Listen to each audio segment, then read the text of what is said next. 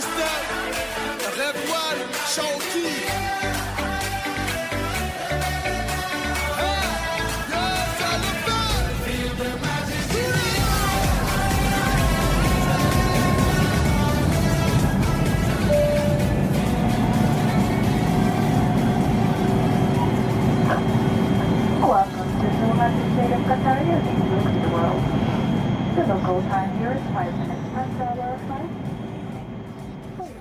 Hendrik de Pre is visiepresident van Qatar se kommersiële vlugte hier in Afrika en hy is 'n man wat baie trots kan wees op die 6 maal in 'n ry wat hulle aangewys is as die wêreld se beste lugredery, maar terselfdertyd ook is hulle besig met innoverende werk, volhoubare innoverende werk wat hulle lugredery betref. En julle het voor uh, COVID-19 toegeslaan het, het julle die Q-klas byvoorbeeld bekend gestel wat eh, die mense het altyd die eerste klas gehad, dan het hulle besigheidsklas en ekonomiese klas en julle het die eerste klas voordele begin deurwerk na die besigheidsklas toe. Uh wat dit baie interessant gemaak het. Vertel ons 'n bietjie van daardie tipe van borrel waarin jy uh, kan reis. Jou eie klein suitetjie. Ja, dankie. Ons is baie trots op die Q Suite. Weet ons het al um baie pryse gewen vir die beste besigheidsklas ook, weet en spesifiek met die met die Q Suite. En ons tagline vir daai is first in business. Ek dink daar's daar's baie min mense wat al die voorreg gehad het om op lugrederye in eerste klas te vlieg en baie keer is dit jy kan net nie daar inkom nie. Weet en vir, het vir ons gesê ons wil daai selfde gevoel weet en experience in die die diens wat mense kry in besigheidsklas vir mense gee. Weet so dit is die Q suite gebring. Dit is 'n totale two suite wat jy insit.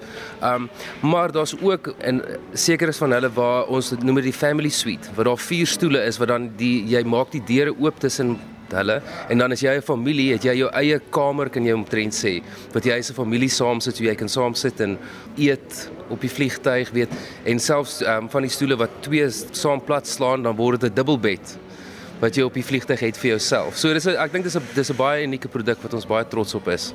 So julle het hom so beplan dat daar konfigurasies is van of 'n gesin of 'n individu of 'n verliefde paartjie wat saam reis. Dis dis presies so, weet soos ek sê, dan kan 'n familie saam vlieg en is heeltemal oop, weet veral as jy 'n familie is met met kleiner kinders, hulle kan aan die een kant sit en jy kan hulle dop hou terwyl ma en pa baie gerieflik aan die ander kant kan sit of 'n paartjie soos jy sê wat saam vlieg. En um, selfs vir die besigheidsmense weet wat wat heeltemal eksklusief weet wil toe wees wat wil kan werk, weet al ons vliegtye het um wifi ook in, so as jy instap kan jy aanlok en jy kan aanhou werk weet tot by die destinasie.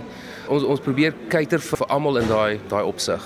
Dan wanneer jy nou land in Hamman en by die lughawe dalk 'n bietjie tyd spandeer of jy's vroeg daar of jy moet dit as 'n deurgangsroete uh, gebruik jy wil nou weer verder vlieg het jy ook baie innoverend te werk gegaan. En ek dink hier aan die kinders maar ek dink ook aan die kunstliefhebbers jy weet baie mense sal met die belastingvrye gebiede 'n bietjie rondloop maar omdat hulle baie vlieg het hulle nou al alles gedoen. So hulle het nou al die parfume en al die goedkoper drank het hulle gekoop. So ehm um, vertel ons 'n bietjie hoe die lughawe werk in so 'n mate dat Skytrax julle aangewys het as die beste weer eens ter wêreld. Ja.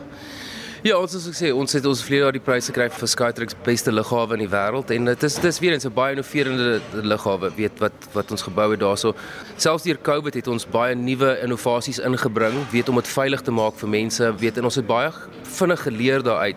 En ek dink dis die rede hoekom ons hoekom ons nooit ophou vlieg deur Covid nie. So praat van die kunste byvoorbeeld, ons het net 'n paar dae terug ons het weer um, begin waar jy as jy sê maar 3 ure het om in die lughawe doen ons 'n kunsttoer waar jy um begelei word op 'n roete deur die lughawe. Ons het um baie unieke standbeelde, massiewe groot standbeelde wat wat binne in die lughawe is.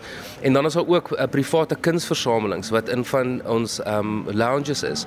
Weet wat niemand sal kan sien tensy jy op hierdie kunstoer gaan nie. So weet vir selfs vir kunstliefhebbers is dit 'n unieke ondervinding. Baie van die groot installasies wat ons daarso het, die standbeelde, is speelplekke vir kinders ook weet so dit is 'n interaktiewe kunsinstallasie weet wat die familie besig hou weet. En dan soos ek sê met die lughawe daar's daar's baie verskillende opsies vir mense. Weet ons het al die lounges daar's verskillende baie restaurante wat mense kan besoek. En dan die ouens wat wil koop soos jy sê daar daar's altyd iets nuuts Hendrik, jy het in Suid-Afrika jou tande geslyp in die lugredery. Ehm um, toe daarvandaan af jy Ghana toe, jy was in Kenia en nou is jy in Doha. Ehm um, die mense van die Midde-Ooste die Arabiese invloede. Hulle is baie gesinsgebonde. So julle het ook 'n kindervriendelike omgewing geskep en van die vlugte wat julle onderneem tot die lughawe word dit in berekening gebring. Ja, nee 100%. You know, dit dit is um, die Midde-Ooste is 'n baie familiegesinde, weet en soos ek vroeër gesê Doha ook, eh, dit kyk te verskriklik baie vir families. Um, en selfs uh, in die vliegtuig, weet kyk ons na die die, die kinders, weet daar's spesiale pakkies wat gemaak word vir hulle met inkleerboeke, weet en die tipe van goederes wat hulle kan besig hou. En dan ons in-flight entertainment, soos ons weet, die die video's en die TV en goederes, ons het oor 4000 kanale. En um, ek kan 'n voorbeeld gee, weet selfs ons ons was onlangs terug Suid-Afrika toe gewees vir 8 ure en my dogtertjie is 5 en 'n half jaar oud. Sy het opgeklim, sy het haar oorfone aangesit en sy het 'n paar knoppies begin druk. Sy het twee keer met ons gepraat in die 8 ure optred want sy het net gesit en kyk wat sy nie by die huis kan doen nie, want sy weet by die huis mag sy nie vir 8 ure voor die TV sit nie. So sy het op die vliegtuig kom met sy 8 ure se TV ingekry en haarself net besig gehou. Nou toe is pappa en mamma daarom baie gelukkig toe dit gebeur. Die omvang van julle voetspoor in Afrika. Net gou weer, hoe groot is dit en is julle besig om ook nog snel uit te brei? Ja, ons het ons het nou 30 destinasies in 23 lande wat ons invlieg. Soos ek sê, in gedurende Covid het ons baie uitgebrei. Ons het 8 nuwe destinasies in Afrika oopgemaak. In Suid-Afrika is ons nou weer ten volle op dreef. Weet ons het uh, drie vlugte 'n dag in Johannesburg in, 10 'n week in Kaapstad, 5 'n week in in Durban in. Um Suider-Afrika vlieg ons Zambië toe, ons vlieg Zimbabwe toe, ons gaan Mosambiek toe. Ons begin windhoek weer die 25ste Junie. Begin ons vlugte weer windhoek toe. Angola toe, so die hele Suider-Afrika dan die res van Afrika ook werk ons baie met ehm um, ander lugrederye, weet soos in selfs in Suid-Afrika werk ons van die local Suid-Afrikaanse lugrederye waar as iemand sê maar van Bloemfontein af wil vlieg, weet kan hy maklik net een kaartjie koop Bloemfontein Johannesburg en dan na die res van die wêreld toe vlieg. Baie toeroperateurs uit Suid-Afrika hou nogal van 'n uh, Afrikaanse kontak binne 'n lugredery. Ehm um, kan hulle vir jou uh, e-posse stuur, mag hulle met jou in verbinding tree? Hoe maak hulle as hulle dalk by Qantas wil kom aanklop en van julle geleenthede gebruik maak want ek weet jy's ook nog steeds 'n baie loyale Suid-Afrikaner. So jy kyk altyd dat daar iets spesiaals vir Suid-Afrikaners ook is wanneer hulle vlieg uit Suid-Afrika uit uh, Doha toe en wie weet as daar 'n hele klomp mense wat belangstel ook in die Wêreldbeker FIFA eindtoernooi wat hier gaan plaasvind. Dis nou die sokker van 23 November tot 18 Desember. Dis Hendrik de Pre, hy's uh, visiepresident kommersieel vir Afrika vlugte van Qatar lugredery.